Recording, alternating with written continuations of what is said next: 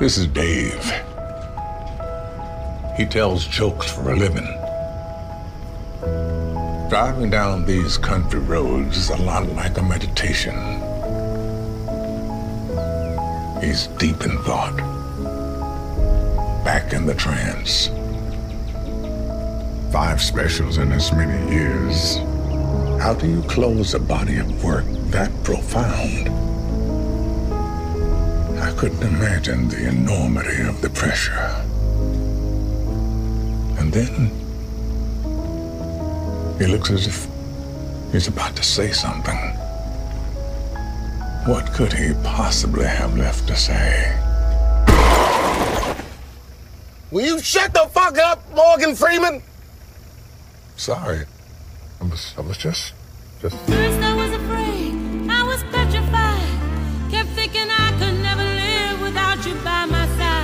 我要转型了，我跟你说，从今天开始我就只讲家庭，我就只讲养狗，什么都不讲，我就只讲婆媳关系。我的目标就是上春晚。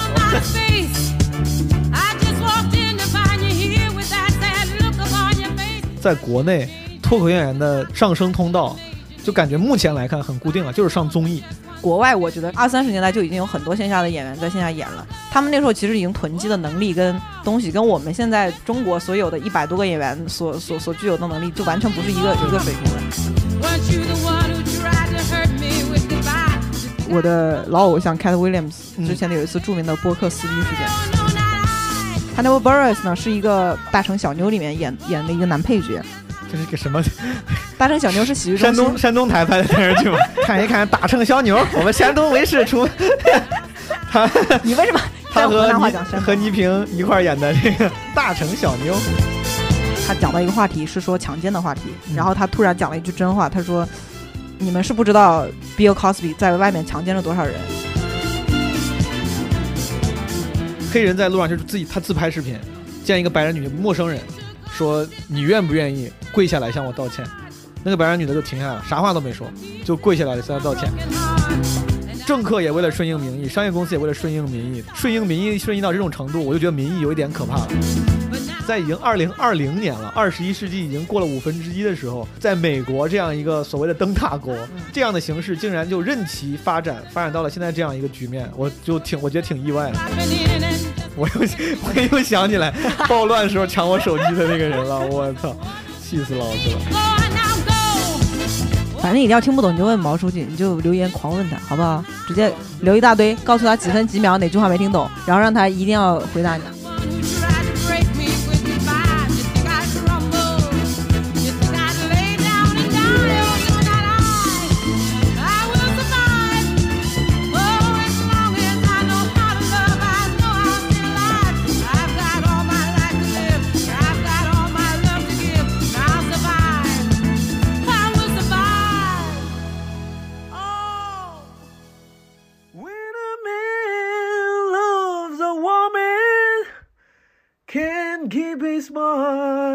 Nothing else.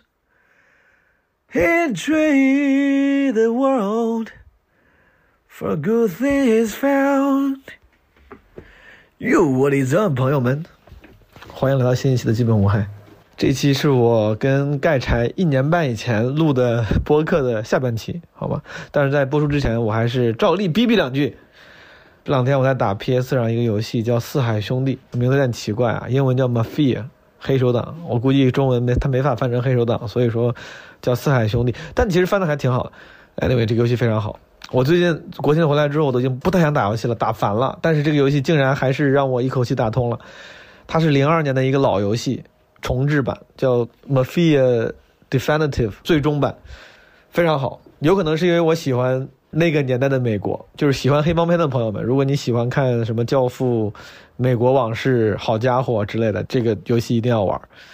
作为游戏，它不够精致，就 gameplay 不是特别好，但是它的剧情设计的很有质感。我不能说剧情很好，但很有质感。比如说现在很多游戏都是电影化叙事，你玩《战神》《The Last of Us》《美国末日》《最后生还者》，包括标准的观光片，就是看情节的，基本就是那个《神秘海域》。但这些游戏就你它的那个剧情不错，但是没有质感。Mafia 非常有质感，四海兄弟非常有质感，他就像看完了一部电影，很教父，好吗？还有就是趁机聊一聊 Dave Chappelle 新专场《The Closer》。我本来呢，我看了十分钟、二十分钟，本来想喷的。我今天就是在刚才我想录这个开头的时候，我就想喷这个专场，但是我就想，哎呀，喷之前好歹还是看完吧，我就把它后面看完了。看完之后呢，我的评价有所改变啊，有所改变，我觉得非常值得聊一聊。我当时看了前十分钟的时候呢，我非常失望，我很失望。尤其在六分半的时候还说了一个梗，有一段时间美国有那个 Asian hate 嘛，就是很多人打亚裔，讨厌亚洲人，就种族歧视的一个非常不好的呈现。他就说当时他看那些视频，在网上看黑人打 Asian 就 Black King S 然后他当时不是染了新冠嘛，Dave Chappelle 也染过新冠，他当时说他说哎呀，我就感觉这是 What's happening in my body，然后这是个梗，大家都在笑，笑得很开心，但是这个梗利用了那个一个 stereotype，新冠病毒是亚洲病毒，就是他说看那些视频里面的 black，就是黑人在打亚亚洲人，感觉我身体里发生的是一样的，就是我的黑人细胞在干掉这个 Asian virus。我不是因为什么民族主义、爱国啥的，我才说这个梗不好，单纯就是因为它太简单了，它就是利用了这种刻板印象，就大家都都觉得就 coronavirus 是什么这个黄种人 Asian virus，就武汉 virus，对吧？这个就是当时美国一个非常主流的刻板印象，一个谣言，然后他就想调侃这个事儿，但是我觉得调侃这个真的太 cheap 了。当时我看到这儿，我就特别不想往下看了，我觉得很失望。当我刚才全部看完之后，我不得不说，这个专场仍然是一个值得尊重的专场。这个专场是一个很好的专场。Dave Chappelle 这个专场是他跟 Netflix 合作六个，应该是六个专场以来，我甚至觉得是唯一一个拿得出手的专场。我这个不应该由我来评判，我非常主观啊。就是人家他那个有几个专场，什么什么那 Age of Spin 什么还得了奖啥的，什么那个叫 Bird Revelation 还得过奖，但是我仍然觉得这个是唯一一个让我觉得是好的、伟大的，不知道称不称得上。我觉得甚至可以是某种程度伟大的。前五个 Sticks and Stones 还不错，前面几个我真的印象非常不深刻。为什么？我跟大家讲一讲。Dave Chappelle 他提到了一个点，他说就是他在里面讲了一个故事，那个 Daphne 的故事。然后他说 Daphne 说他是 best at his craft，就是他在他的技术上无可挑剔，最好的。我就从这个话聊开啊，我觉得 Dave Chappelle 他的 craft 不是他 jokes 的 craft，他虽然我估计他自己是想夸自己的 jokes 的 craft，但他不是的，他是戏剧化的技术很好，就是 theatrical，就是舞台上那个表演戏剧化表演的这个技术很好。就是他讲最后那个故事的时候，大概十五分钟，我就不剧透了，非常非常好。这个故事以及它的落点，它的表达的那个尺度非常好，以至于让我觉得他的前面那五十分钟的笑点非常平庸的 jokes，让我觉得都是为这个故事做铺垫，我甚至都能包容，我都能接受。虽然他有更好的选择，他前面五十分钟也可以讲得更好一些，对吧？但是仍然，哪怕只是用一些简单的搞笑，让大家让大家放松警惕，接受他，然后能讲最后这个故事，他这个策略我是认的。他最后讲这个故事表达的非常好，简直是黄执中了，就是 白岩松了，你知道？他就在那一刻，他的感染力不是一个脱口秀演员 stand up comedian 的，一般来说大家会认为应该具有的技术。他用的是演讲技术，他拥有的是讲故事的，或者是说用某种令人接受的方式包装自己观点的技术。这个技术非常牛逼，但是这跟 jokes 不太相关。实话说，不太相关。我对他目前这个阶段打磨的段子的技术，我仍然保留意见。他之前有好过，上上期我跟盖柴聊了嘛，啊，就是他之前应该是牛逼过的，但是现在他可能是因为功成名就了，他没有太大的必要去那么努力的打磨段子了。他的那个 craft 很一般。就是之前我我跟大家分享过，就是脱口秀有一个定义叫 talking about uncomfortable truths in a friendly way，用友善的方式谈论那些令人不适的真相。这是脱口秀的一个很重要的定义，或者说我个人觉得非常同意的一个定义。我觉得 Dave Chappelle 在这个专场里面完美的诠释了这一点。但是，一个友善的方式本身，我是觉得他可以做得更好。他用友善的方式包装令人不适的真相这件事情做得非常非常好。然后，那个友善的方式及格了，七十分，对吧？前五十分钟七十分，后面十五分钟是一百分。但是，我觉得前五十分钟那个七十分，甚至可能六十分吧，本可以达到九十九十五分。以他的技术，他只是我估计也懒得搞了，或者他觉得七十分大家肯定已经认了、接受了。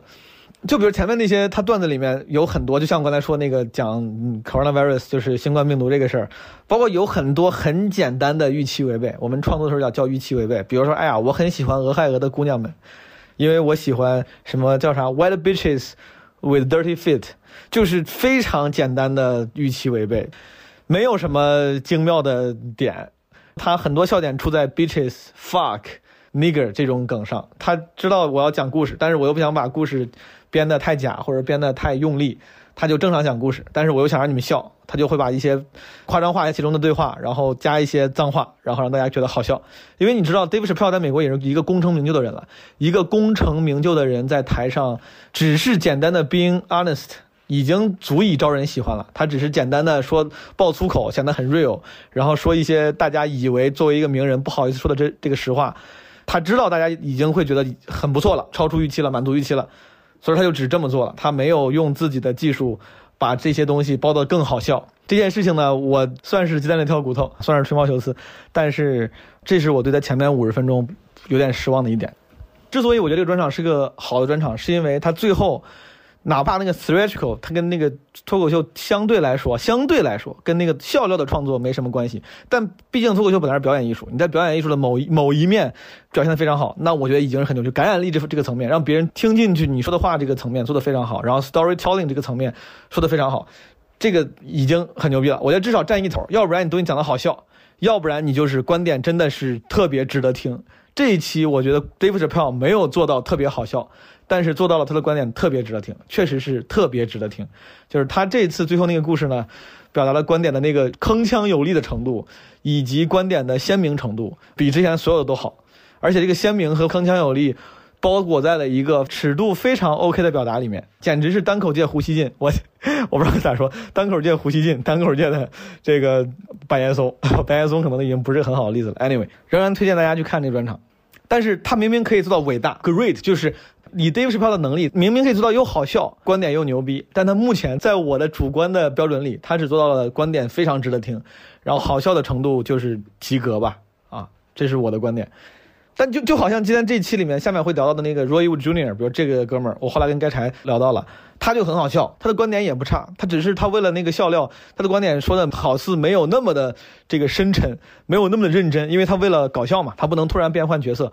我觉得这个可能是更好的选择。然后还有就是好多朋友说这是 Dave Chappelle 最后一个专场，这不是他最后专场，这是他当时跟 Netflix 签了六场的约的那个六场的约里面最后一场，所以说他应该之后不出意外，应该还是会再出专场的。我希望我我很我没有资格说我希望，但是我真的是期望 Dave Chappelle 之后能有。他如果每一个专场都像这个的水平，关于段子的 craft 不好笑，我都认了。我觉得你仍然是一个我值得听。他如果每个专场都这个水平，我每一个都会听，而且我每个都很期待，因为这个观点是值得我听的观点。我之前总说，我说很多脱口秀演员所谓的观点，其实就是很多在专场里的观点，看似精妙，其实也都是老生常谈。但是 David Chappelle 这次的整个的表达，我觉得不管是角度还是表达，都很值得听。他本应是每一场都应该有如此。水平的呈现，但在这六场里面，我觉得只有这一场是达到了这个水平。期望 Dave Chappelle 越来越好，弄得跟我他妈是个评委一样。我当然，当然我敌人差的还很远，我瞎说说，好不好？啊，这一期我跟盖柴又聊了几个脱口秀演员，聊了一下当时的黑人运动，因为当时我们录的时候呢，正是美国2020年弗洛伊德那个事情，大家也知道了，就是一个美国黑人被警察暴力执法的故事，当时引起了美国又一轮的 Black Lives Matter 的活动，然后我们就聊了聊这个事儿。我觉得我们这两期都是很有点硬核的内容，就没有那么轻谈了，就真的是干货还挺挺足的，呃，比较硬核的那种。但是我觉得聊得非常非常好，如果你在那个状态里，真的可以好好听一下。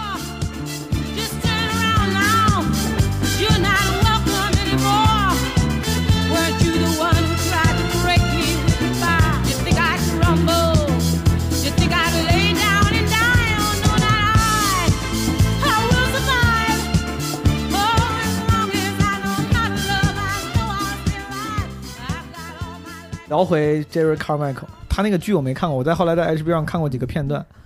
我看个片段可能还还行，因为我当时看着题目，我特地选了一个什么 Three Sum，他 那个片段就叫 Three Sum，啊，讲了一下，我觉得还挺好玩。但是有可能确实全剧有点太普通了，看起来就会有点后来没看过。他们那一帮人里面，你像他那个 Leo Real，最近不是刚出了个专场嘛，也是 HBO 给做的。他是 Carmichael Show 里面的一个配角，配角对啊，他是个黑人演员，他也是黑人，也那个很年轻。你看了吗？我看了，你觉得怎么样？我觉得他就是那种我所说的，他的共鸣没有办法被可能美国黑人之外的人理解。是的，你懂我意思吗？是的，就是他他的那个专场制作也很精美，像你说的，也是一个四面台的，而且很很特别。那个专场是一个在篮球场一个一个黑人居多的高中学校的一个做的一个东西。对，当时我看到他一个访谈，说是卡尔麦克帮他选的地方，哦选了他一个他家乡的某一个高中的篮球场。我说篮球场特点是他那个一面是像落地窗一样的，就是嗯。整个像是玻璃墙面，所以说他在篮球场里面搭了一个台子，然后背后也坐人，只能看他的背，还不像四面台。四面台他妈有时候你还能走几步，让每个面的人都看见你的样子。他是全程就对正面观众，后面的人只能看见他的那个，有点像竞选总统选举时候那个、啊那个那个演讲。开场时候是是像篮球比赛一样，啦啦队上来跳了几个舞，还唱歌啥啊，唱歌跳舞。然后他讲的时候，我觉得那个镜，他们真的是很追求形式的美感。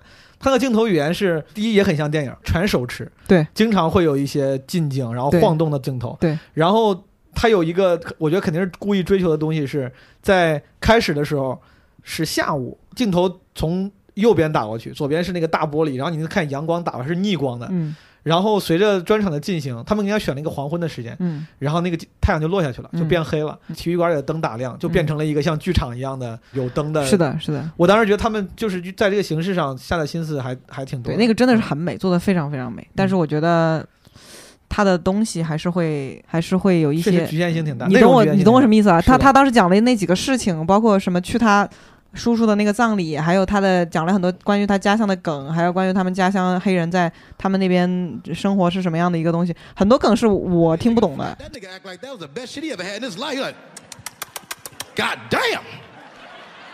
What's this called again? I said sweet sour sauce. He kept repeating it, sweet and sour. Sweet and sour. Mm, mm, mm. Sweet and sour. he trying to figure out the ingredients. Mm, who they got a dill pickle and a peppermint? How'd they get it so sweet and sour? 他那个专场里面几乎没有任何就是纯观察型的段子，或者说共鸣型的段子，全是叙事。他的后三分之二就是靠他叔叔的葬礼给串起来的。是他后三分之二是讲他后叔叔葬礼的事儿，然后全部在讲事儿。我奶奶怎么着，然后我家人怎么着，我去葬礼之前他们怎么联系我，然后参加葬礼时候怎么着，参加完葬礼之后怎么着，然后前面讲了几个碎的段子，理论上也不是关，不是说哎你们有没有发现，或者说我觉得，然后讲个观点，没有，他就是纯叙事，说那天我看了个什么什么东西，他讲他竟然讲了一个黑人打架的视频，他妈讲了他妈有十分钟，对对对，他说你们记还记不记得网上那个视频，谁谁在迪士尼里面打架，那个选的其实我就会觉得有点问题，因为那个选的是很有可能只有那个特定黑人群里看了那个视频，然后他在解释跟解释中间的笑点的时候，我就会有点看不，我就有点听不懂。我特地为了听这个段子上网找了一下这个视频。嗯就我就感觉这个视频可能是那种在他们那边很很 viral，就是传的很广，嗯。在美国可能传的很广，嗯。但咱确实不清楚。嗯。就是两家人在迪士尼，全世界最美好的地方 打起来架了，都是黑人，就是啊 一个黑人胖女的什么，然后去跟一个男的打架啥的，嗯好像他们在他们的黑人群体里应该是挺病毒式传播，挺挺挺流传挺广的一个视频。你你包括甚至说他那个段子开场之前说说什么，呃，我我在那个 loading 的时候就祈祷不要是黑人，不要是黑人，我都觉得没有这么有共鸣，因为我不觉得黑人家庭在外面打架是一个非常普遍接受的刻板印象。有可能亚洲人也爱打架，但是相比而言，我可能更能明白黄阿丽说看到一个新闻，有一个司机呃在社会新闻在本地撞了车，他就说不要是是亚洲人，不要是亚洲人，是的，他就专门那个那个我就马上能 get，因为这是一个全球都知道的刻板印象。是的，是的。所以当时那个其实开篇我就感觉会很很很虚，我就觉得它的内容不太配得上它那个精致的制作。它我感觉它内容看起来其实就是一个很标准的 club comedian 现在的水水准。他那个就是纯靠情绪跟状态带的，就是他讲事儿，包括很多时候，我刚开始有点尴尬，当然他可能也不追求那个，就其实刚开始的时候没有笑点特别密集。他讲很多东西的时候，嗯底下有点有点安静。我甚至作为一个演员啊，我都能够擅自揣测一些客观因素，因为刚开始的时候他在那个场地非常亮热又很热，啊，然后下午观众席是亮的。我们老说的单口喜剧演出的时候，对于场地要求很高，什么观众席尽量要暗一点，让大家放松，不要被看到。我当时能感觉到，你下午突然唱歌跳舞之后，上来一个人说话，然后讲的也没有那么脆，那么炸。底下的人刚开始那个紧张和没有那么容易笑是很正常的。我当时就感觉他其实可能也没追求这个，但他面对这样一个观众的时候，就纯靠自己的那个状态带，讲着讲着自己会笑一笑，然后拍拍腿，就是像 Dave Chappelle 那种一样。然后到后面后半段才算慢慢把这个气氛带起来，尤其是是天黑了之后。是天黑了那个那个转折挺真是挺好看的。嗯但我其实看了整场，我觉得那观众特别特别好，因为他这个很难做的点在于，你真的所有观众的表情都看得见。嗯很多喜剧演出它是正正面一个镜头，反面一个镜头嘛。是的你，有的时候想带一带观众笑的镜头，你就把第一排照一照，能拍拍出来就可以了。对，就就剪辑的时候就剪剪到就好。嗯他这个是完全没有任何死角的转一圈，但我就觉得看下来，其实我觉得比很多专场，就是比如说至少到了中后段，观众笑的那个几率更大一点，是的，就笑脸上经常有很多专场，你照观众席会发现有一些人面无表情，好多人板着脸，比如就是 Dave Chappelle 那个专场也是，他第一排当时有一个白人小哥哥坐在那儿，全程就面无表情，但经常打到他，我就经常注意到他。对，路易 C K 新专场，我记得也我也看到有有挺多专场都会这样的。照观众的时候，本来是想照观众笑的时候，但是你会总会发现有一两个人像是刚刚跟老婆吵完架啥的，是就但其实，但其实 Leo Ray 这个专场，其实你看得出来，专观众其实还挺好的，而且甚至我看完以后，我都有点改变我对呃很多场地的认知。我觉得有的时候不一定是非要做到俱乐部那个水准，你嗯才能驾驭。就是其实你像 Leo Rai 这个水平，其实也可以。至少可以驾驭那个场子，只是是说在内容但我觉得变成一个线上版本，前提也是这些观众是已经提前熟悉他的，认可你了。对啊对对对对，我觉得都都有各种原因。然后，然后这个就要说到我的老偶像 Cat Williams 嗯之前的有一次著名的播客撕逼事件。嗯，他当时有一一次，他当时是有一次播客的时候，那个时候他的上谁的博客呀？其实上一个呃亚特兰大还是哪儿的一个本地广播电台。然后他就坐这儿接受采访，结果他那天大言不惭的所有言论就全国就传得非常 viral。现在 YouTube 那个就是他们那家本地电台 YouTube 频道上平时点击量特低，嗯但就是 Cat Williams 骂人那个视频点击量好像超了几百万啥之类的。嗯我当时个人跑过去把那个播客也听了好几遍。他当时是聊着聊着天儿，本来是他来宣传他自己的那个 Netflix 那个新专场的，然后他就开始大言不惭的说。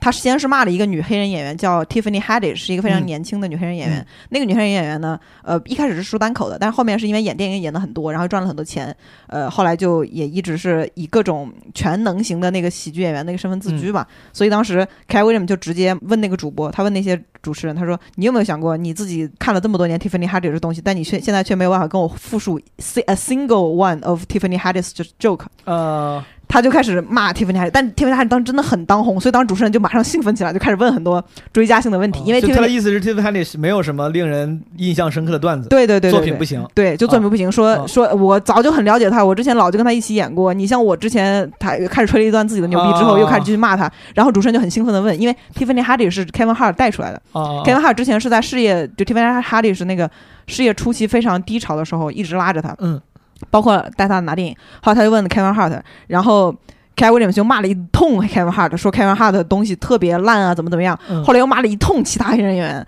当时主要骂的就是，你看现在 Netflix 掏钱给这么多人做专场，但我的专场就是几千万还是多少钱给我买一场，啊，别人那个东西你就不知道该卖多少钱，对不对？因为他们在线下 club 就只能卖这么多多点票，那别人只能花十万，或者甚至说 Netflix 拒绝给你做专场，这很正常。嗯。然后他就说，你像那些比如说现在自己在外面呃卖东西的，比如说什么 Leo Real 这种长得又丑、东西又不好笑的人，啊，他的东西就算出去了也没人看的，你自己想想看，你有没有去跑到那边去看过他的那个专场？就是骂了好多，特别牛逼，当时把他整个同辈都骂掉了。长得又丑，对，他说长得又丑，ugly 什么什么 n word 什么什么就骂的很狠。然后他后面甚至是说，因为他真的是一个非常 ego 非常强的人，他就是说，他甚至是在那些功成名就的演员里面，他也算是专场出的最多的。嗯他当时是先吹一通牛逼，说我是整个历史上出专场出的最多的人，但这个说法不准确。这个说法其实出的专场出的最多的人是乔治卡林，因为乔治卡林出了十四个，嗯但是 William 确实也出了很多，他出了七八个吧，嗯他就吹这个牛逼。但他我觉得他当时讲的时候，整个标准可能是按黑人那个范畴来弄的。嗯结果他当时还 side diss 了一下 Dave Chappelle，他说：“你看我出了七个还是八个，然后呢，Dave Chappelle 出了五个，有四个还是去年出的，就 然后就讲的特别好笑，但是。”他当时就是在那个播客里面骂了一通很多的那个年轻的黑人演员，他觉得年轻的黑人演员就是做事情不太不太扎实，嗯说白了就是说说你们你们的东西其实都没有一个传世的笑话。你像至少我聊一个的 Chris Rock，我能讲出来，我印象里最深的是那个什么 N words vs 嗯 black black black people 那个很很经典的段。但是他说就是年轻演员现在。通用的一个毛病就是你作品也多，你平台也多，但是你出来的东西就是不行。嗯他就骂了很大一通。就是当时他撕逼出来之后，Kevin Hart 是带着 Tiffany Haddish 上了一个更大的电视台节目，就专门解释一下他们当时的什么什么东西，解释一下他们之前做的努力啊，啥啥之类的。解释还是 diss？有有点 diss 的意思吧，啊但也就是解释说为什么 Tiffany Haddish。呃，他他当时说的不对，就是说啊说说我们我们其实出了很多作品，我们也一直是 hustle 上来的，什么什么之类的。嗯，然后就是这为此就是大动干戈，真的花了好多心思，就是互相骂来骂去。但是我就觉得这个其中带到的一些人也是，就是他们像 Leo Real 这些演员，呃，应该是在某种程度上是受平台追捧或者说想要捧的，占了便宜了，等于占了便宜，占了其实占了很多便宜但是确实就是，嗯，你的东西没有到那种特别足够牛逼的情况下，内容上还不够硬确实出不来。你像我们现在其实很多我们国内的朋友从业者也不知道他，就是因为确实我觉得还是内容不够牛逼。而且你说到这儿，我加点私货，我就感觉，如果说是这些靠风口、靠时代占了时代便宜，就是时代红利、平台红利火了的人，我觉得国内这些演员其实是最明显的。哦我不是说，我就说整体啊，就包括嗯我在内，就是说我我一直抱这个抱这个观点。我播客里面第一期我当时就说过，我就总感觉。嗯，你要说咱国内现在这个脱口秀发展，虽然好像挺火热的，在国外我感觉就你像你得 hustle 上去，对，你得靠那个，在国内经常你差不多，只要你运气好了，可能你就能靠你以脱口秀演员的身份上节目接通告，就开始可以开始赚钱了。在国外这个是很难想象的，你作为一个新人，一年之后你就开始开始这样接广告赚钱啥的，是的，还是挺感慨的。确实这几年的脱口秀行业的火热发展。也不知道是一个助推器，能让我们这个在短时间内迅速进步，就是一个虫洞跃迁型的一个进步，还是说只是一时的火热，然后会迅速潮水退去？我觉得其实可能都有，但是你像我我们现在做这些这种思考和讨论，是因为我们在这个节点中间在，想这个事儿。，但其实可能，比如说你过了十年之后，你回看，很有可能很多人不记得这几年发生的很多事情。是的，时间就是一个让你去想的事情，时间会让你思考到底有什么什么什么东西留下来。创作者一定要最后还是得靠作品说话。当你红得快的时候，你一定要想想你的作品到底是不是撑得起你红对得这么，快。还是要给别人交代那种，你还是嗯要给一个你看不见的，你现在看不见的一个群体一个交代。哎，说到这儿，就是因为你你也算是咱国内脱口秀、单口喜剧行业的从业者。就我前两天还跟身边一些朋友聊，什么跟悟饭一些脱口秀演员在，我说我一直觉得在国内脱口秀演员的上升通道，就感觉目前来看很固定了，就是上综艺。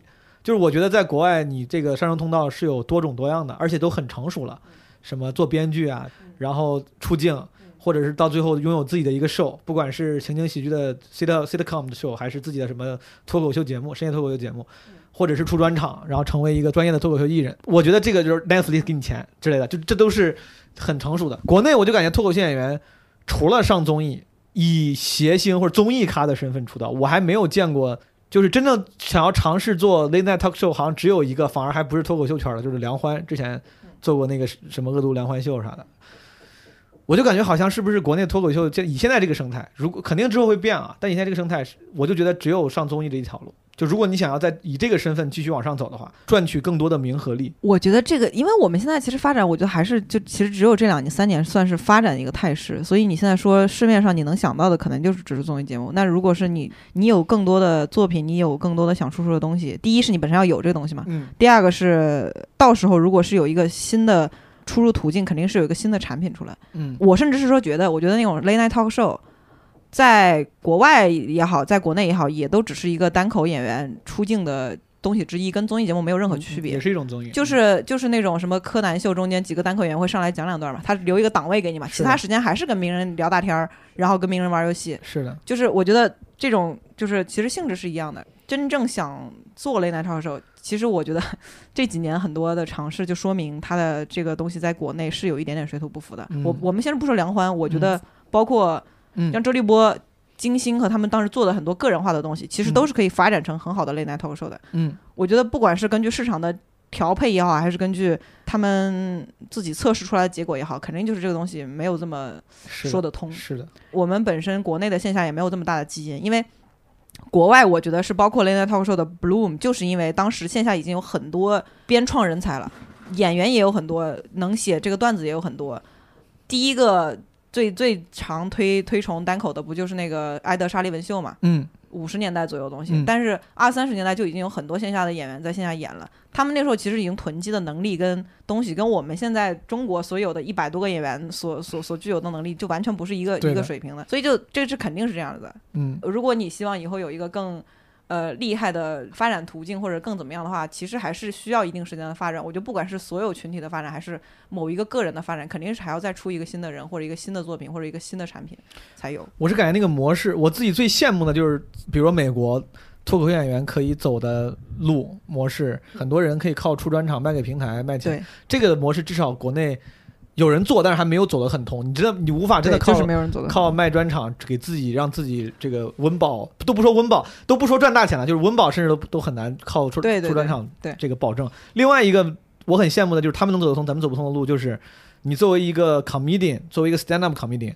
只要你做的足够好，你会有别的演艺圈的机会，比如演电影。嗯，这个咱们还是挺少，好像有有有一但些吧有有的时候会出有一些镜一些电影，对对对但是也不多。有一些，但是相对比较少。嗯，我觉得出专场这个是为什么呢？出专场大家只看到那个形式，没有看到当时的专场所带来的意义。当时的专场是，第一是电视台先认可你，比如说 HBO 喜剧中心跟你出专场，他们会在他们那一周中间花一个小时专门播出你这个专场，这是非常有意义的一个事情。那个时候嗯没有互联网，嗯，你当时所有让大众看到的东西，就是在这中间你抢占了一个时段。然后你让大家能看到，但现在你直接放到一个互联网，或者是说让一个呃小一些的平台呃认可你，不管是国内的什么平台也好，还是什么什么之类的也好，其实从某种程度上来说，还是没有更多人有办法看到你。是的，看你的可能还是你之前认识的人，的。或者是说，而且对于那你说的对，就美国 stand up 判断比较比较早嘛，他们那个时候专场为这个形式之所以诞生且有意义，是因为信息流通没有那么快，然后内容制造和传播的能力被掌握在少数人手里。对，等于说我要你要帮我创作节目，你创作一个节目，我放到我的这个地方。但是现在不光中国了，就其实甚至美国也开始了，就是什么短视频平台啊，什么各种各样的视频平台哪儿都成，内容太多了，大家已经不是那么需要成型的专官方制造的内容了。所谓的 PGC 内容，嗯很多 UGC 内容已经可以帮大家满足这个需求了。对，所以说我觉得你现在国内演员，尤其是当你那个功力还不是很扎实的时候，当你的作品那个内容还不是很硬的时候，你真的出个专场，哪怕什么腾讯愿意买。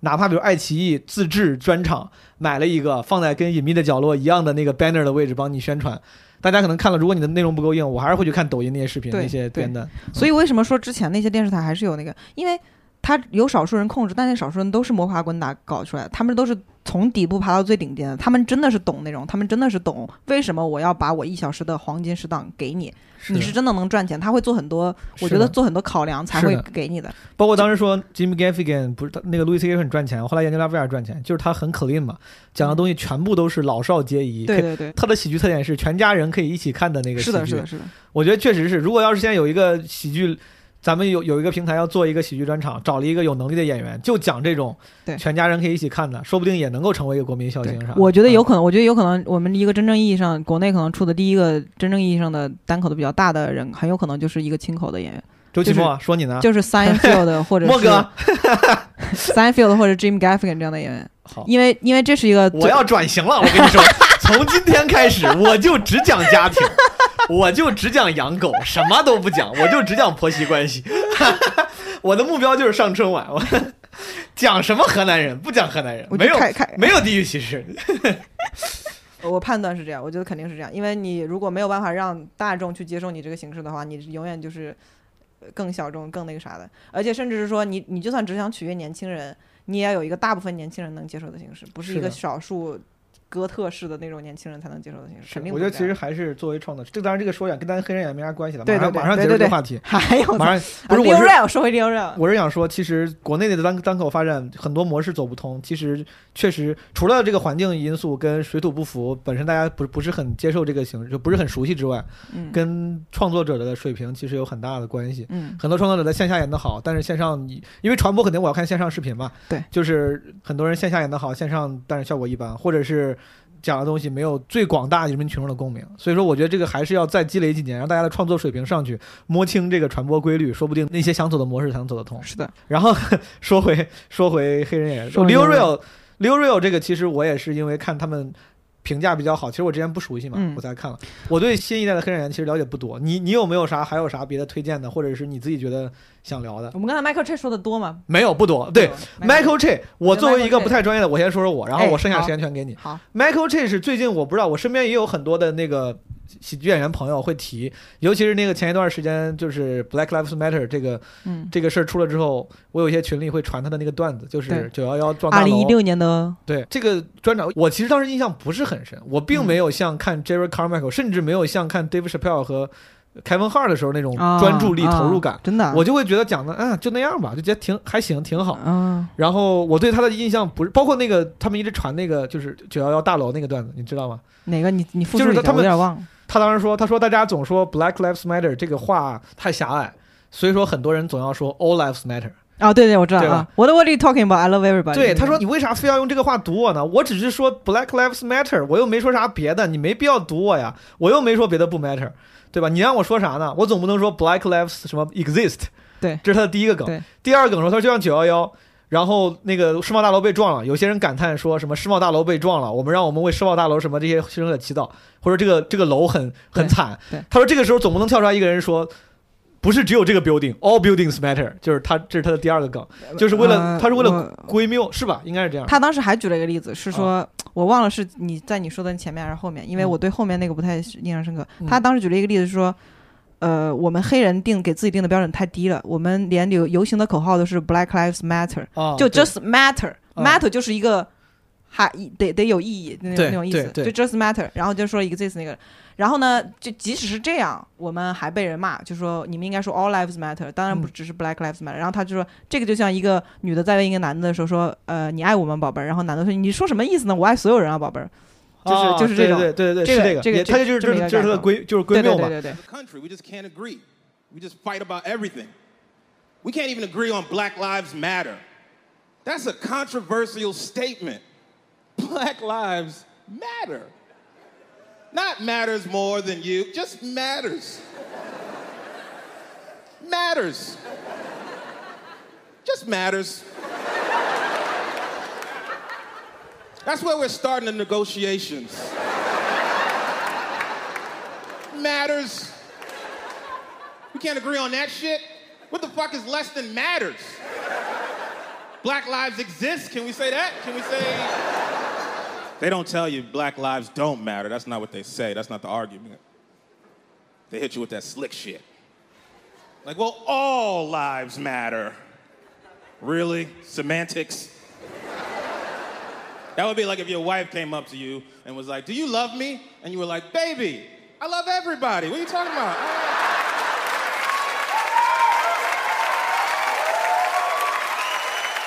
9/11. Oh, never forget.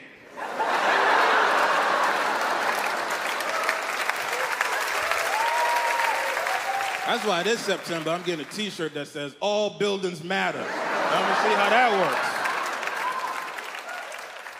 美国黑人运动之后起来之后，我群里传过一些他这个小段儿，我不知道是不是我太太刻薄了，我就觉得这个段子也就那样。我而且我好像总感觉在网上看过类似的，我甚至可能记错了，可能那个九幺幺那个 building 那个事情，甚至有可能不是他讲的，可能是我在网上看的别的那个，嗯比如卡通漫画之类的，嗯就是讽刺漫画。嗯我就觉得这个类型的归谬。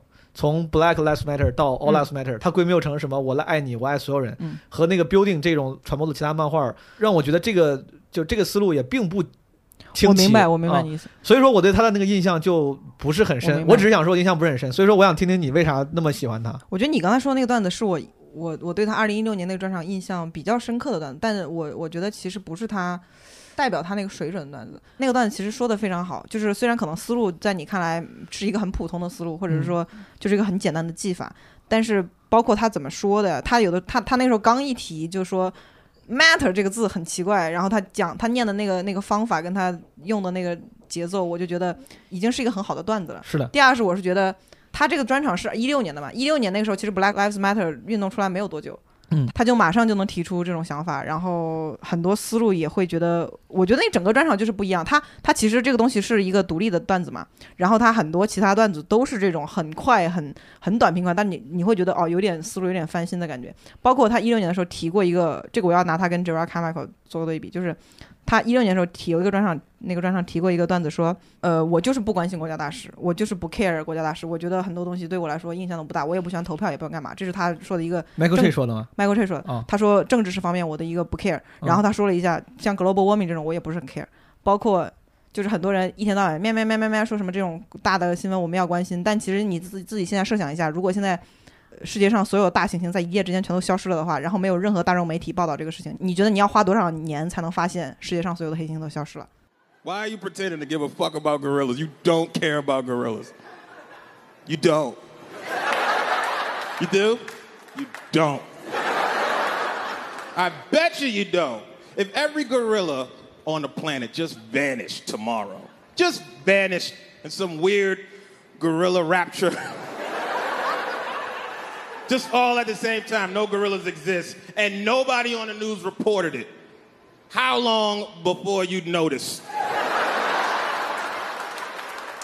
这个段子跟 Gerard Carmichael 在那个 Eight 里面有一个思路是一模一样的，几乎一模一样，但是不是不 Gerard 光思路 Carmichael，讲的那个话就讲的那个段子就非常演的就非常不好，你真的你拿那个东西做就很无聊是吧？做横向对比，就 Michael Che 讲的又快又好，嗯，就是几句话，就是说你觉得你要花多长时间能发现 gorillas 没有了，是的就消失了，然后他就马上进入到下一个段子了。嗯所以我觉得那个段子啊、那个专场是信息量比较高，又是一个很有娱乐性的专场。就我觉得你不了解他，然后你也不是个黑人，你也能看得看乐的段子。就包括他说的什么，我我不喜欢投票，我觉得我就是一个不关心政治生活的人，我觉得很多年轻人都能 get。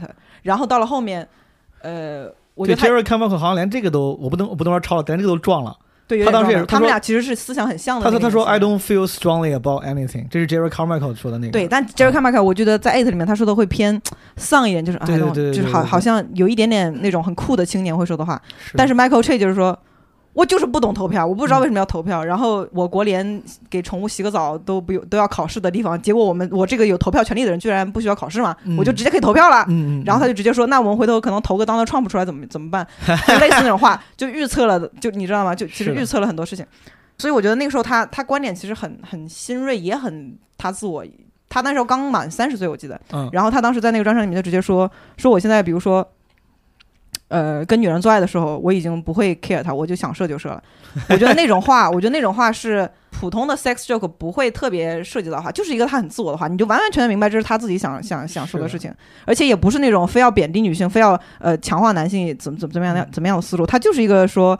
我到三十岁，我就是不 care 了，我就是直接想想干嘛干嘛。对，我觉得很好。这个这个这个笑点就是我不是靠技技法，我是纯粹靠 real，就是靠 being honest 来让你笑。然后 Michael Che 其实最 real 的地方在于，呃，他以前是那个 Daily Show 的 correspondent 嘛，就是嗯讲囧司图下面做事情的。嗯然后他后来就是去了 SNL 做那个新闻直播间那个主播，嗯呃，一个搞笑就是做搞笑新闻主播。他在呃做 SNL 期间出过一个比较有争议的类似新闻上的事件，是当时呃网上呃 PO 了一个关于女性，就是纽约女性反对 cat call 这个事情的。呃那个视频，当时 YouTube 上有个视频，是一个女权主义者，然后带着一个摄摄像机在那个纽约的那个路上走，然后结果路上有很多呃男人在对着她呃吹口哨啊，然后说，哎，你这个屁股真好看，你这个腰真好看，怎么怎么样？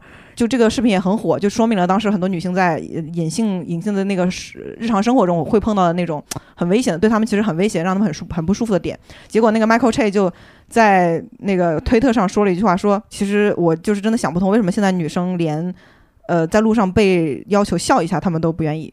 然后这句话就一时激起千层浪，让很多圈外的那种女权人士就开始骂。到了后面，他们当时整个那个节目，当时甚至说有考虑想把它开掉，嗯甚至说他们整个 S N L，呃，其实他女卡斯也经常在发推特的时候就就是会塞的 diss 他一下，就是哦偷偷骂他一下，说什么我作为一个女人，我在干这个事情的时候可以可以怎么怎么样，但结果有的人说了那种话还不会被开除，就是类似那种话，很多女卡斯就就是开始直接骂他，有一个黑人女卡斯也直接骂他的，因为我其实是能。想象出他发这个话的时候，就是一个很随意的状态，就是你发现一个事情，然后你并不了解，呃，这个视频后面拍拍摄的用意和东西的话，你就是用一个很轻松的心态把它调侃出来了。是的，然后他就没有意识到这个后果这么严重，结果他就开始跟人对骂，然后后来他也很认真，然后那个女权主义者骂的也更更厉害，你知道这种网嗯。网络骂人就是这样的。然后到了后面，他就把所有的他的社交网络全都停掉了，他就后来不做那个正常的发推特啊、Instagram 那种东西了，他后来就只留了一个 Instagram 账号，然后偶尔会发那种。二十四小时就会被自动删除的东西，但是也是很惊人的言论。但是他哦他就不正常说话了，在网上，他也不愿意去做社交网络那种社交了。其实还挺有意思的，就是一个二十多岁的年轻人，他那个时候其实已经不不想在社交网络有任何网络痕迹了。然后后来他就在他的那个专场里面也提到这个事儿。他在专场的时候提到的时候，其实已经话已经很温和了。他就解释了一下，他不是那个意思。他就说我们当时所生长那个街区，包括你们这个视频里面拍到那些人也拍到那些吆喝的也都是黑人。说我们当时那个整个街区就是一个非常暴力的街区，在那个街区每天早上晚上是有人死人的。现在我就是觉得那个街区现在已经非常平和了。它的所能发生的最大的事件，可能只是小到一个女的在路上会被 cat call 了。嗯所以当时我想调侃一下这个事儿，嗯因为那些街区我非常熟悉。嗯他在专场里面讲这个事情的时候，我就能够理解他那个角度，就我觉得这是一个非常好的沟通方式，而且到后面他也讲了一些，比如说白人女性那个。其实其实是在讽刺他们 gentrification 这个事情了，嗯但他们就是白人女性把很多很暴力的地方就变得非常好，然后还把以还自己养那种很凶恶的斗牛犬，还把它还还给他们穿毛衣什么之类的。他说，如果如果美国真的想让 ISIS 结束的话，就派一堆白人女的去驻扎，去驻扎 ISIS 那边，保证回头 ISIS 就天天在那唱歌跳舞办音乐节什么之类的。做一个 book club，对对对对对，就是说就是说这些事情。其实我觉得他本人当时面对面对了一个非常大型的网暴的事情，但是他在专场里面也没有很严肃的去说这个事情，他讲的还是很好笑。嗯而且我就是能从我在另外一些社交新闻上的追踪，我能发现出来他的一些 这个这个心路历程，我就觉得很佩服。我觉得他是很有思想又很有专业水准的一个人。你这么说，的确让 Michael Che 这个演员的形象丰满了很多。我真的，我之前我确实不知道，就是你这么，我觉得是的，你对一个演员的喜爱，确实可能是建立在不仅是作品，还有对他这个 personality 的这个对对对，喜爱上。我觉得你这么说，我应该回去再重新看一看。呃但是你刚才说让我想到另外一个人，因为你说他之前做过 John Stewart 的那个 correspondent，嗯嗯嗯，就是咱们可能说太多英文了，就是 John Stewart 是美国一个深夜脱口秀节目《囧司图对 Daily Show》，的现在他的主持人大家应该更熟悉了，Trevor Noah 那个崔娃，崔娃。这个 correspondent 基本相当，你可以理解为副咖，就是他们会有时候会出镜，然后对对对，现在这个崔娃他在主持 Daily Show 的时候，他那个 correspondent 是 Ronnie Chen Ronnie Chen，还有那个 Roy Wood Jr. 啊，对对，我就然后我就想提这个 Ronnie Wood Jr. 其实他年纪不小了，是的，他其实出道也挺多年了，他还拿过那个什么 Last Comic Standing 的冠军，军就是国外的，你可以理解为国外的脱口秀大会了，对对对就是国外的一个脱口秀演员的选秀节目。嗯这个人拿过冠军，他都已经四十多岁了，但是他也是这两年才开始出专场。然后我也觉得他属于新一代的那种。对我，所以说我就想聊表。对，如果这个人算新一代，我就想说这个人我也挺喜欢的。Wood Jr. 最新出的一个好像叫 No One Loves You，嗯之前还出过另外一个我忘了叫啥，但是我也我当时看了，我是先看 No One Loves You，嗯我觉得其实拍挺好。嗯他是那种，我觉得可能是就是他真的是从底层，就是作为演员从底层一点一点演上来，嗯上来的，还参加比赛干嘛的。是他也不会那么年少成名，迅速变得很很自我，像 Jerry Carmichael Carmichael 这样，嗯他知道观众喜欢听啥，嗯他也有自己的阅历跟年纪。嗯他那个专场里面，我觉得就是。扮蠢，就刚刚我老说扮蠢，嗯有一种搞笑方式，就是你让别人觉得你呆呆的，不代表你说的东西都很蠢嗯啊，但是你那个演表演方式是这样，我觉得做的特别好。Ray Wood Jr. 讲好多段子的时候，就是那种好像我这东西我跟真的搞不懂，我不懂为啥，嗯特别好笑。讲什么说那个减减肥的时候喝 smoothie，可能就是因为 smoothie 太贵了，什么 smoothie 啊二十块钱一杯，说减肥的人主要是因为这个要就买不起那么多 smoothie，所以说才要靠这个减肥。然后说 smoothie 如此之贵，我我觉得他妈那些 rapper 根本就不应该去拿着金链子去炫耀，就应该拿两根芹菜，说我操，你看，他说因为美国什么蔬菜太贵啥的，嗯，就他讲很多有观察性的东西，也有。而且，但是他那讲黑人问题也是贯穿始终的是啊，我觉得这哥们儿挺有意思。Trying to lose weight. It's hard, man. Losing weight, they tell you everything you need to know about losing weight except for how much it's gonna cost. But it's hard when it's time to lose weight. I'm uh, drinking all these damn smoothies. They're expensive, five, six damn dollars for fruit and ice in a cup. How? Sway? How? How? How was at five, six damn dollars for fruit and ice in the? And they trick you with smoothies. They try to trick us because they put all them little extra words and adjectives in the name of the smoothie. Don't fall for it. It's fruit and ice. Okay, you had a mango sunset peach tranquility, and you just, uh, no. Mm, I ain't had no tranquility. Take the tranquility out. Take that out. Hold the tranquility. That should, that should knock it down to 350. That should get it down. Smoothie's so expensive, I'm surprised rappers don't talk about them in their songs. Give a damn about a rapper with a damn nice car and some jewelry. You want to impress me? Pour some kale out in the club. Do that. That's how I know your ass got some money. We drinking kale up in here. We got that kale up in here. People drinking can up in here. We got a can. There'd be some girl in a bikini with soy milk just drizzling down. 今年不是 过年的时候去美国看路易 C K 专场的时候，在纽约也看了几个线下演出。啊你当时不也去看那个路易 C K 专场？我不知道你有没有那个看过其他比较新的黑人演员的线下演出。反正我当时特意挑了一场有 Roy Jr. 的演出，哦在那一场里面，他是真的是唯一一个。那场里面有好好多个已经是小有名气、有过 Netflix 专场的演员了，但他是唯一一个线下效果让我真的是笑出声的。我觉得，哎，这哥们儿真的挺好笑，嗯就是功力很很扎实嗯啊。我在美国看了一个我我的男神之一，但是不是黑人，就那个 David Tell，我之前在哦看了他，我我你为啥喜欢他？就聊一聊吧，为啥？比如 David Tell，包括你刚才说那个 Doug Stanhope，咱不如不如把这两个你喜欢的，咱们简单，我就我我确实想我觉得知道。可能都是个性方面问题，因为我觉得到最后一个人主观喜欢的程度跟跟，当然他们其实都有呃各自很纯熟的嗯水平了，但我觉得就是到最后你会喜欢这个人，呃，至少他在舞台上表演的人嘛，就为啥我喜欢这两个人。你为啥喜欢的这两个人？他们的个性是什么个性让你喜欢？嗯，Doug Stanhope 是真的有点 pioneer 那个思想，就是呃，我我们经常说嘛，说什么很多作家厉害的地方就在于他能很准确的总结那个时代在那个十年之内的样子。嗯，在某种程度上，他都不只是一个观察和总结，你会到过了几年之后，你会发现他像一个 prophet，像一个预言者一样，预言了很多后面的事情。嗯，我就会觉得有的时候你听喜剧表演，偶尔也会听到类似这样的感觉，就是你觉得他正好真的在那个时候，比如说 Michael Che 那个小点，他觉得 Donald Trump 肯定能赢，嗯，那种小点就是一个。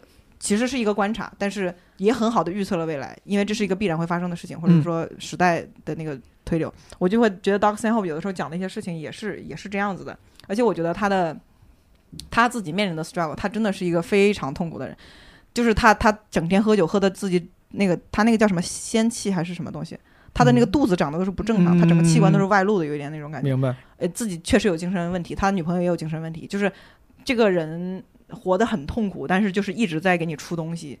我就是有我有的时候是会带着一种那种确实是旁观者很残忍啊，旁观者的心态去看他，但我会带着一种真的是我我想了解他是什么样的人，然后我就会嗯去看他的观点跟他的想法。他有的时候想法就是很苦行僧，苦行僧一样的人。，对，有点有嗯点苦行的那种感觉。我就觉得他有有的时候想法是乱七八糟，但是又冒着很多很多智慧。他以前跟我更很更喜欢的一个电视剧的主创叫查理布克，就是《黑镜》的那个主创。呃，查理布克之前在英国做过一个电视节目，专门骂电视节目的。嗯那个电视节目就是有的时候会请 d u s t i n Hall、d u s t i n Hall 来客串，嗯，然后他们俩都是那种特别愤青的人，就是嗯会骂很多大众媒体给人的毒害啊什么什么之类的。那那那些环节我也看了很开心，我就整体很喜欢他这个人。胡志阳听见了吗？你是可以的。虽然你们虽然你烧到的人我都认识的，我 我突然想到，你可以的，你可以红。我跟你说，你你 然后 David Tell 是我也是很喜欢他，我觉得他是唯一一个能把脏段子讲的这么脏又这么好笑的人。因为很多脏段子你会你听了其实会觉得有点，你会觉得有点过嘛，或者是你嗯会觉得有点哎，除了低俗没啥好笑的。对，就啊，啊，但是我我也知道为什么你会讲这个，可能有一些人爱这个，但是 David Tell 是唯一一个讲的又脏，我又觉得又好笑，就符合我那个尺度的人，嗯，明白。就是那种感觉。好的，咱们这两个白人迅速过了，是不是不幸的过了。我回到迅速过 Roy U Junior，我也觉得，我之前我记得我看过 Roy U Junior 那个有一个专场，我忘了是哪是你说的那个专场还是怎么样，就是嗯他当时讲了一个，他是反思了一个黑人什么什么事情来着。我反正觉得他那个时候他那个想法就很有很有意思，他想的事情真的是一个值得，比如说新闻机构去调查的事情。他说人们不是 do the right thing for the right reason，他们是 do the right thing for the right price，所以要给警察更多的钱，哦，对对对对对，让对警察互相揭发那个。对对对，嗯经常看《火线》的时候，嗯有一个美国的电视剧是讲那个毒品的犯嗯犯案的电视剧，嗯它有一季是专门讲警察内部的那个生活的。嗯，就警察在某一年市政财务特别困难的时候，那个时候就毒品还是很猖獗，那个毒贩又卷土重来了。然后这个时候警察他的那个 overtime 的那个钱全都被扣掉了，就嗯不让你去，就你加班也没有钱了。警察那个时候就开始。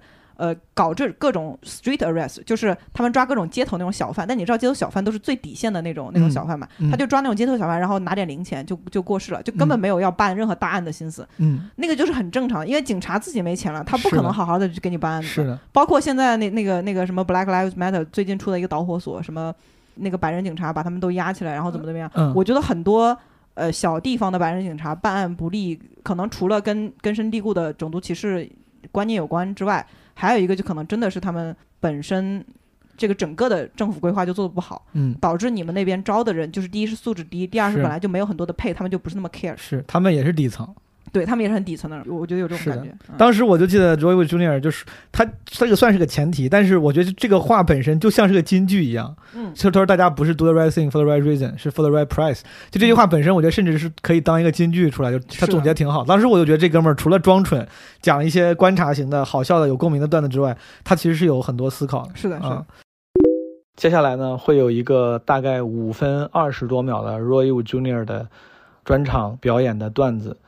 我很抱歉用这么长的呃原声的素材打断我们的对谈，但我真的很喜欢这个段子。我本来想摘出一段，但我发现怎么删都不好，还不如全放出来。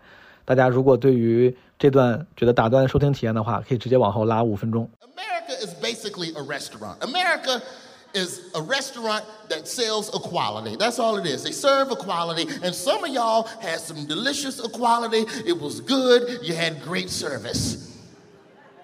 And some of us need to speak to a manager.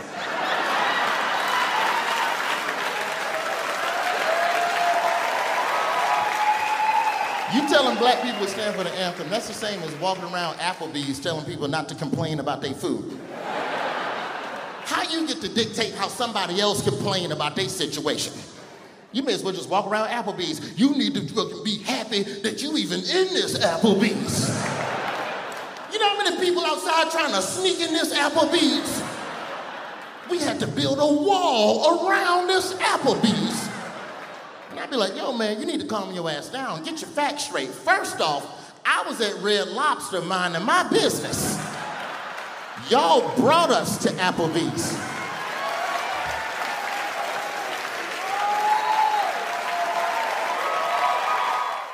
I don't know what we're gonna do between us and the police.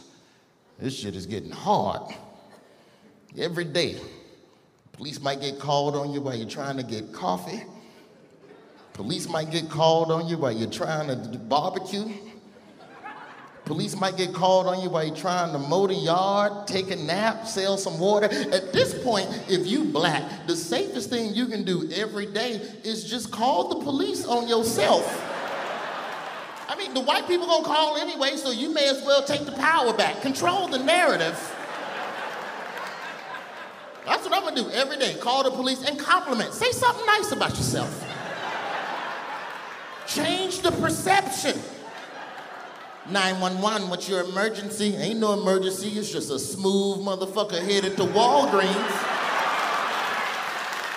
Just checking in. Red jacket, white pants. Don't shoot me.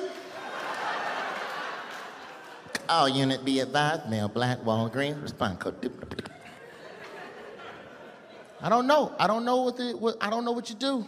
Move too slow, you might get shot. Move too fast, you might get shot. Don't move, you wasn't obeying commands, you might get shot. I don't know. Yo, at this point, like, I ain't gonna tell y'all how to dress every day so you can feel safe, but I'm gonna start wearing a cap and gown everywhere I go. Until things cool off for a little while. You ain't never felt threatened by somebody in a cap and gown. Not never. Cap and gown is like a wedding dress. You see somebody wearing it, it make you happy. It change your mood. So that's what I'm gonna do. Until we get some real police reform, I'm wearing a cap and gown every day with a with a fucking with a middle school diploma in my back pocket. A middle school diploma and an engagement ring. It's gonna be the saddest story. But you ain't gonna sweep me under the rug.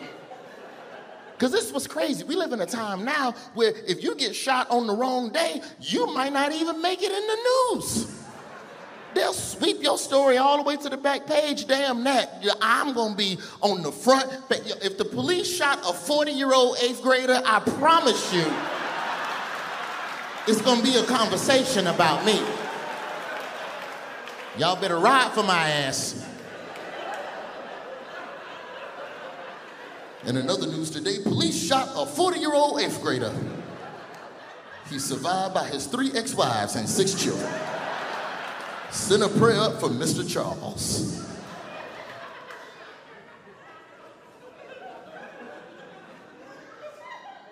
Pay cops more money. Money is part of the solution. It ain't the only solution, but it's part of it. Thing we love to act like all these good cops just gonna all step up and do the right thing together. Please, most people don't do the right thing for the right reason, they do the right thing for the right price. It's about the money. And don't get me wrong, there's plenty of good cops out there, man, but not enough to affect change. You gotta do something to incentivize. You gotta break bread. And don't, and don't tell me you ain't got the money to pay cops more. Every time somebody get hit over the head, you got to pay a settlement. So take the money you would have paid for a settlement and just put that in the cops' pockets. And they might care a little more. At minimum, just set up a snitch fund. Can we do that? Now, okay, don't pay every cop more, just the cops who snitch on the other cops. That's who you pay. A hundred thousand. Hundred thousand per snitch. You got police departments paying 200, 300 million a year. You put 100,000 per se. I, I promise you, if you started giving cops 100,000 to snitch on other cops, they would be arresting each other at roll call. Immediately. You wouldn't even make it out the police station in the morning. Put your hands up, Sanchez. I saw what you did, Sanchez. I gotta get 100,000. Shit, I need 200,000. Arrest me too, Sanchez. We got to go down. Put a hundred thousand on it. It'll change everything. I promise you. Because you ain't gonna break through that thin blue line just off of morals. Real cops don't snitch on other cops. Real cops stand tall. You, you- ever notice all that brotherhood fraternity shit? It's for jobs where you're underpaid and nobody appreciates you. So so it, it- it's cop and school teacher and military, it's firefighter. It's all these jobs where you do dope shit, but no one respects you. So they've tricked you into thinking that fraternity is a substitute for currency, and it ain't. Pay them. Give them some money. Because here's what happens. You start giving cops more money to snitch on each other, it's a good paying job. Anybody with a good paying job knows you snitch immediately. Ain't no brotherhood in a job that pay you a real wage. People snitch left and right. You ever notice doctors don't stick together? Doctors snitch on each other in a heartbeat. Every year in this country, somebody get the wrong leg chopped off, or the doctor leave a butter knife inside you. It ain't a bunch of doctors in the emergency room talking about real doctors don't snitch on other doctors. We're still like, no, that nigga chopped off the leg. 然后除了 Roy Wood Jr.，你还有啥别的？就比如说新一代的黑人演员，你想给大家介绍的吗？我想提一个，但是我对哦他的作品其实我有点忘了，我之前看过他的比较经典的段子了，就像盖威廉说，你没办嗯，法复述他一个段子，但是呢，呃，你就记得当晚上看的时候觉得还挺好。我觉得他挺好，因为、嗯因为我看过他很多其他的作品，那个人叫 Hannibal Buress。Hannibal 嗯 Buress 呢是一个汉尼拔波波瑞斯，不 是这样，他其实也是讲单口出身，他是一个芝加哥讲单口出身，就芝加哥是美国单口重镇，就是很多人才都那边出来的，而且真的是一个喜剧文化，各种喜剧文化都发展的特别好的一个城市。嗯 Hannibal 是那边出来的，然后他他一开始是讲单口嘛，后来演了很多电视剧跟做了很多节目。我觉得他可能现在面试最多的电视剧可能是那个《大城小妞》里面演演的一个男配角。这是个什么？《大城小妞》是喜剧山东山东台拍的电视剧吗？大城小妞，对，对这个大大城小妞其实英文名叫 叫 Broad City，就是哦讲的是纽约市的一个、一个嗯故事，是以两个女女生为主创的那个那个那种个个人向的剧。但是当时 Hannibal Buress 在里面演一个配角，也演的很演的很好笑。然后他在很多其他节目中间出镜也是很好笑的那种。他在另外一个黑人演员做的那个很傻逼的 Adult Swim 的那个节目里面做一个副咖，太嗯好笑，就是一个冷面副咖。嗯这个人就是很冷面，就眼睛眯眯的，然后平时讲话就是感觉一直仰着头跟你讲，然后说话就这样这样这样这样的。他很好模仿，之前 S N L 有一些卡斯还模仿过他，就模仿的嗯特别像，因为他确实很好模仿。好的。然后他他的表演风格基本上就是这个形式。但是为什么我要提他是？他除了很讨喜之外，就是在整个娱乐界都很讨喜，不管电视剧还是电影都喜欢他。然后单口其实讲的也还不错，有的是很多芝加哥本地的厂牌都会请他过来做那种很大型的演出。嗯除了这个之外，他是有一次在呃线下演出的时候，嗯他讲到一个话题是说强奸的话题，嗯然后他突然讲了一句真话，他说：“你们是不知道 Bill Cosby 在外面强奸了多少人，现在这些女的都已经申诉的那么多年了，没有任何结果。嗯然后呢，他在他这句无心就是现场现挂的话，当天被一个观众录录音了，就是盗录录音了。嗯那个录音传出来之后，这个事儿突然就变火了，不知道为什么。然后这个事儿变火之后，就开始真的有新闻机构跟法院系统来彻查这个事儿。嗯但是真的，Bill Cosby 强奸人、强奸别人是从零几年就开始一一直有女性不断的在揭发这个事情。嗯，结果是因为 Hannah Buress 在在一个喜剧演出中间无心随口的一句，话啊，真的就开始立案调查，然后就嗯开始很大型的各种好莱坞各方面其他明星也开始来帮忙啊什么什么嗯之类的。然后到了后面就真的开始给 Bill Cosby 定罪，真的 Bill Cosby 能定罪，真的是因为 Hannah Buress 在喜剧演出中间讲了一句那话，太牛逼了，我就觉得。他是 Bill Cosby going down 的对原因。对，而且而且真的很多人，包括黑人群体，照理来说那个时候是对 Bill Cosby 是非常崇敬的，嗯，就是你是我们的老大哥，你是我们，你是我们整个行业能够繁荣发展的一个东西之一。是的，就是他能够在他能选择在那种场合直接说真话，我觉得已经很厉害了。这哥们儿，我 Bill Cosby 这哥们儿现在在哪儿？在监狱里吗？在监狱里啊，他要哦服刑要服几十年了。嗯哦，他他真的迷奸了好多人，而且那种是未成年还蛮多的。嗯，然后然后这样，我就觉得很神奇，就是 Hannibal Buress 就是一个是一个我一点儿一点儿单口作品都不太熟悉的，但是我很喜欢的演员。嗯，这个这个人看起来是个很有趣的人，对对对，你可以去看看他的 大城小会的会的，但我感觉你可能不太会看，因为看一看大城小牛，我们山东卫视出 他你为什么他河南话倪讲山东话？和倪萍一块儿演的这个大城小妞，对，嗯那个电视剧还挺好看。反正就是我觉得这种就是回到了很多你自我表达，还有还有很多的方向，就是你你说真话，然后有的时候你会突然预言什么事情，或者是说真的触发什么事情。是的，我之前我当时上台，我一直说我上台当时是因为看了 Louis C.K. 的专场，我才想去讲。那个时候吸引我的不是说他讲的有多好笑，虽然我觉得很好笑啊，就是让我觉得这个艺术有魅力。原因就是我觉得哦，原来可以靠 being real，就是讲真话这件事情，嗯原来可以靠这个东西赚钱，获取笑声，获取掌声。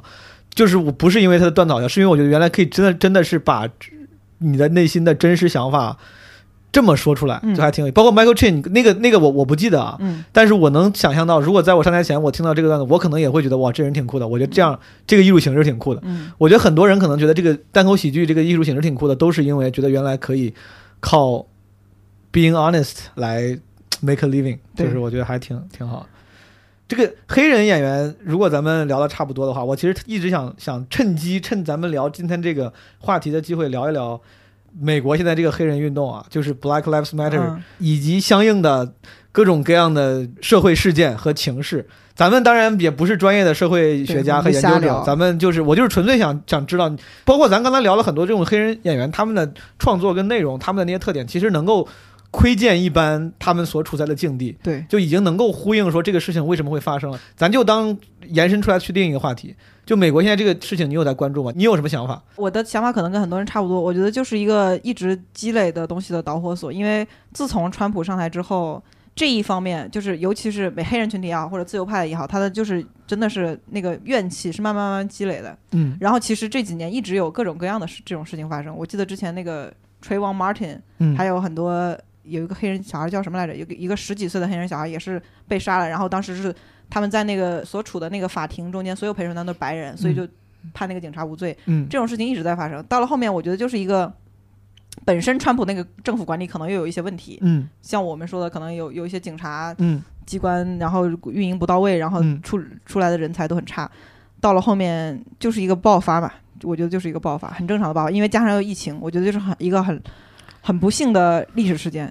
但我感觉我我是觉得有点过了，因为前两天嗯我看那些新闻，就是也有一些视频，黑人在路上就是自己他自拍视频嗯，见一个白人女陌生人，嗯说你愿不愿意跪下来向我道歉？嗯那个女的就正在跑步，她在路上跑步，就是典型那种白人年轻女性，嗯穿的就是胳膊上带着手机，嗯头上扎着，跑着他把拦下来说你要不要跪下来向我道歉？那个白人女的就停下来了，啥话都没说，就跪下来向他道歉。然后还有一些就是好吓人。就有有些黑人在几个黑人男的在什么商场门口拽着那些陌生白人嗯说你们愿意向我道歉？他说愿意向你道歉。他说那你下来跪下来什么吻我的鞋子？嗯就是都录，我当时觉得我操，就有点有点恐怖了。而且我看了一些那种截图，Instagram 上，我一直说实话，我不是崇洋媚外，但我一直觉得，以我之前在美国待的经经历，我感觉好像大家这个社会常识跟意识稍微更加的成熟一些、嗯 d e v e l o p e d 一点。比如说，出现了一个什么灾难，然后微博某个明星的微博上突然开始留言说这个事儿你竟然都不表态，你竟然都不去发一个什么蜡烛什么悼念的那个微博，那个人也没说不行，他只是没发微博而已，就会被人喷。我一直以为这个事儿是中国的小粉红的哦，那没有特权，那没有。我然后我前天突然发现 Instagram 上那些好多白人没发的，就他们就那个人截图一个集合，这些人会留言说你难道就不不想为黑人说几句话吗对？有些人发了，发了一个当时们流行发一个纯黑的图片，底下配配一句话，什么 Black Lives Matter 或者是类似的话。当时有几个演员我忘了是谁，就是白人演员，发完之后都已经发那个图片了，也说了话了。底下人还会有人说说你就说他妈这么一句话吗？这么简单吗？你一点儿都不真诚。就是我当时觉得我操，已经有点，而且他们现在开始砸雕像了，你知道吗？就是知道，现在看列宁的雕像在。对，我就我就觉得这个 就是让人想起了我国二十世纪六七十年代的事情，你嗯知道吧？就是砸雕像、破四旧。你也可以说那个时候也是一种爆发，因为呃之前那种知识垄断，嗯嗯我们的底层人民呢，就是要对这种。之前的这种知识权威、反动分子要进行一些推倒重建的一些形形式上的对。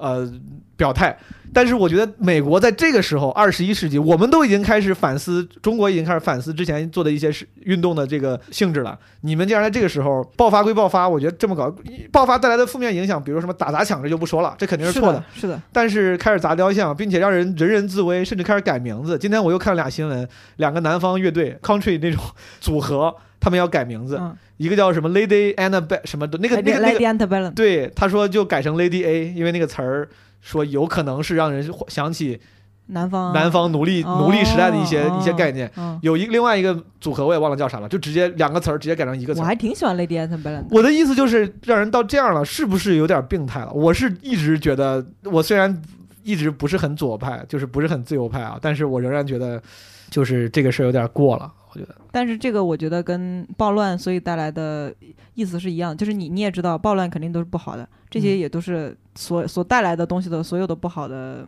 现象。你也不能说暴乱是正当的呀，暴乱就是不正当的呀。暴乱你打砸抢，你把人家 property 商店全都抢抢完了，那个时候就已经不正当了。我能我能承认，呃嗯咱咱们聊点，你你看了 Trevor Noah 八分钟什么？他他他讲这个事儿，那个 Trevor Noah 呃，Trevor Noah 之前有一个录了一个，就是讲这件事。情他当时他他我看他挺严肃讲这个东西，但我没看那个。他当时大概就是讲暴乱这个事情呢，大家说要就说不对，但其实当时 Trevor Noah 一反常态的说，说这其实是其实是有道理的。之类之类的，就我可以理解存在即合理，它肯定是有原因的，肯定是有逻辑的。对我肯定是相信是有一个逻辑，有一个因果关系的。但是我仍然觉得它有原因，它不代表就是对的，或者是最优解。我我不能是对的？我觉得，我觉得不不仅不是最优解，它是一个非常差的解。我觉得甚至觉得很奇幻，在已经二零二零年了，二十一世纪已经过了五分之一的时候，就是在美国这样一个所谓的灯塔灯塔国嗯，这样的形式，竟然就任其发展，发展到了现在这样一个局面，我觉得是这样就挺我觉得挺意外的。我个人其实觉得这个跟呃我们上世纪我国的那种情况不太一样，因为现在我们看到的很多非常匪夷所思的改变和匪夷所思的东西，其实都是那种有 white guilt 的中产阶级白人所做的改变，比如嗯。说。HBO Max 下架了《乱世佳人》，是的，是的，是一个商业平台做的商业决定，就像当时好像是 Pacquiao 在讲了一个同性呃反同性恋的言语之后，耐克就把他那个广告撤下来一样，就是他们他们是只看民意的，就是他们只看民意所驱数据所所驱是的导的东西。如果他们觉得这个东西数据所驱导的那个方向会对他们很不利，他们就直接下架了。是的，这个其实并不是官方要求的一个事情，包括 Lady Antebellum 改名，我甚至都可能觉得是他们的厂牌和他们呃当然自己想改。我我觉得就是我觉得这种东西导出来肯定是一个非常狂乱的那种那种思想倾向了。嗯，第一是我不觉得它有实际解决或者说缓和现在所处的美国的局面，就是暴乱跟那些事实上的法治上的不公正，就是嗯还是同步存在。我觉得嗯不管。呃，好莱坞那边决定改变多少东西，或者粉饰多少东西，他们现在内部的那个不公正还是存在。我觉得，而且我觉得很多意识到这这一层面的人，其实还是想把那个最底层的东西给呃修改或者改变一下，怎么样？第一是，比如说你像泰勒·斯威夫他想把想把川普投出去，我觉得这是一个方法。就是这是一个他们我觉得做的一个合理上的方法，而不是说天天想怎么改自己鸽子鸽子这也名是民主制度的这个对就起对，源就应该是这样的。第二个啊是说，你推行一些地方上应该实行的方法，比如说，是不是之前那个白人陪审团判一个非常有明显种族分歧的东西，是应该调整那种东西？我觉得那种东西就是要从那个方面改。但是现在就是说，政府的速度就是没有那么快，他们本身就调整不这么好。我觉得川普还特别的情绪还特别的烦，这哥们儿就这哥们儿太搞笑了。他还特别抵触。他不是有一句话吗？他叫他包括福克斯当时那个新闻台就有一句话叫说 “when when the looting starts, the shooting starts” 嘛，嗯就是说你们只要一开始暴乱，我们就开始开枪。嗯，这个我觉得整个全国的对立情绪是非常重的，但但是我们可能在外面其实关注到的更多的是，哎，我们之前爱看的什么东西下架了，嗯我们之前呃比较喜欢的什么东西，比较喜欢的乐队改名了，我们可能关注到是以这这种更更更微小的事。我非常同意你，就是我觉得，呃，首先他们这些很多行为是商业行为，因为这经济学第一课，公司的首要任务是为股东谋取利润。他们为了向市场妥协这件事情，我 OK，但问题就在于，我刚才提这件事儿，我也没有说我嗯鄙夷啊，我只是很意外。对，也我意外的点嗯就在于，他们向市场对，正是因为市场有这个需求，他们才向市场妥协。但我我意外的点就在于是，竟然市场这个年代了，还有如此强烈的这种需求，以及持续这么久，就是。我是觉得，我知道民意是所谓乌合之众，民意有可能会有一些人会用脚投票，投出一些感觉不不合逻辑，甚至是不优雅的，或者是这种思思维。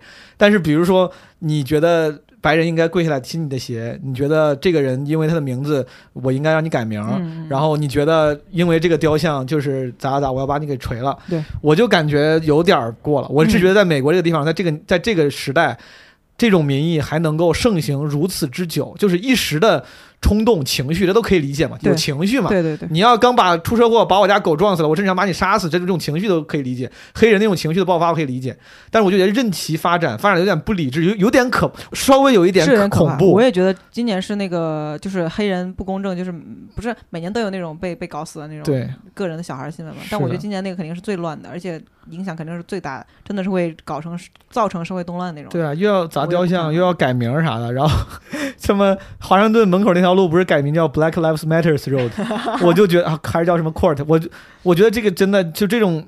他们都是为了顺应民民意，政客也为了顺应民意，商业公司也为了顺应民意。但是我就觉得顺应民意顺应到这种程度，我就觉得民意有一点可怕了。对，民意是很可怕。我觉得现在就发展出来，肯定就不太一样了。你，我觉得一旦暴乱开始，很多事情就失控了。就失控以后，你就不好说了。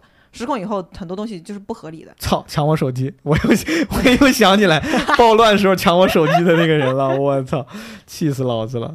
智利的暴乱不知道怎么样了，很关心智利的情况。我行吧，今天我们聊了挺多，我因为我俩都算是从业者，所以说聊的稍微不算，你算，你算，怎么是是从业者，我没有说是创作者，但你算是从业者，你好歹是俱乐部老板，从业 从业主要是我的意思是，可能咱俩聊的会稍微专业一点，可能很多名字之类的，咱咱们之间可能能聊起来，包括甚至盖啥知知道的那些那些电演员名字比我还就比我多得多，我自己很多都没听过。我就我的意思是，观众听众可能会有一些吃力。啊，就是很抱歉，我们聊了一期相对来说门槛比较高。我之所以会加这个话，是因为前两天就是一言不合，他们录了一期聊宋飞跟路易 C 专场的那个、啊那个，就只聊这两个人两个专场，而且他们已经聊得非常非常娱乐化了。最后我们就是有一些朋友过来说，那个东西都不太听得下去，听不懂。可以可以，我觉得可以哦理解。对所以说，如果你对单口喜剧本身兴趣不大，然后或者对这些人不够了解，但是还是听到这儿了，我非常感谢，希望多少对你有点帮助，对吧？当然，我觉得如果对你你兴趣不大的话，大概率听不到这儿。反正你要听不懂，你就问毛书记，你就留言狂问他，好不好？听不懂你就留一大堆，告诉他几分几秒哪句话没听懂，然后让他一定要回答你。就这样，你听不懂的话，就去山羊多看一看演出，好吧？多接受一下 stand up 的，就是脱口秀的，呃，现场的熏陶，你就慢慢对这个东西就越来越懂了。然后再次，呃，感谢盖柴来做客，基本无害。然后大家可以，如果在上海的话，或者有机会来上海旅游的话，在襄阳北路多少多少几号来着？一号一号，襄阳北路一号，然后有山羊的这个呃单口喜剧俱乐部，大家可以来看演出，好吗？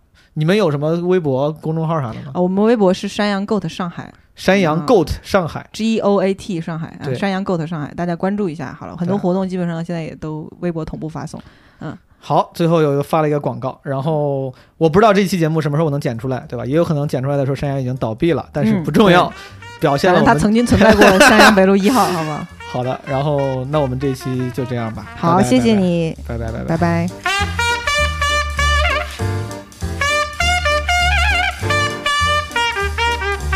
盖柴这个谢谢搞得好像他是主持人，我是嘉宾一样，听起来挺感慨的。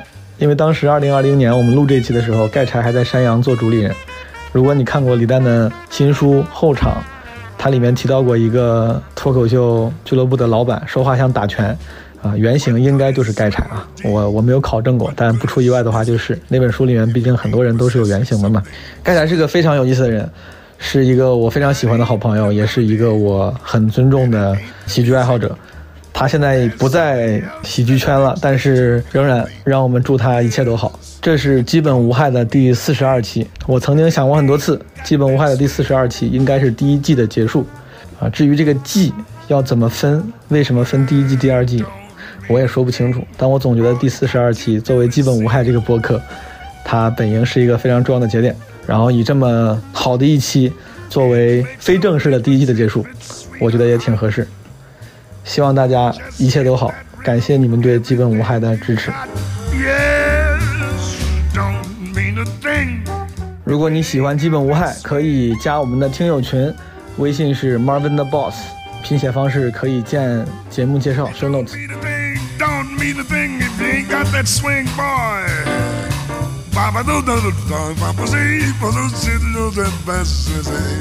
I said, don't mean a thing, and all you got to do is sing like la la la la la la la now it makes no difference if it's sweet or hot. Just to give that rhythm everything you've got. Oh, don't mean a thing, boy, if it ain't got a, that a swinger. Take it, chummy. Yes.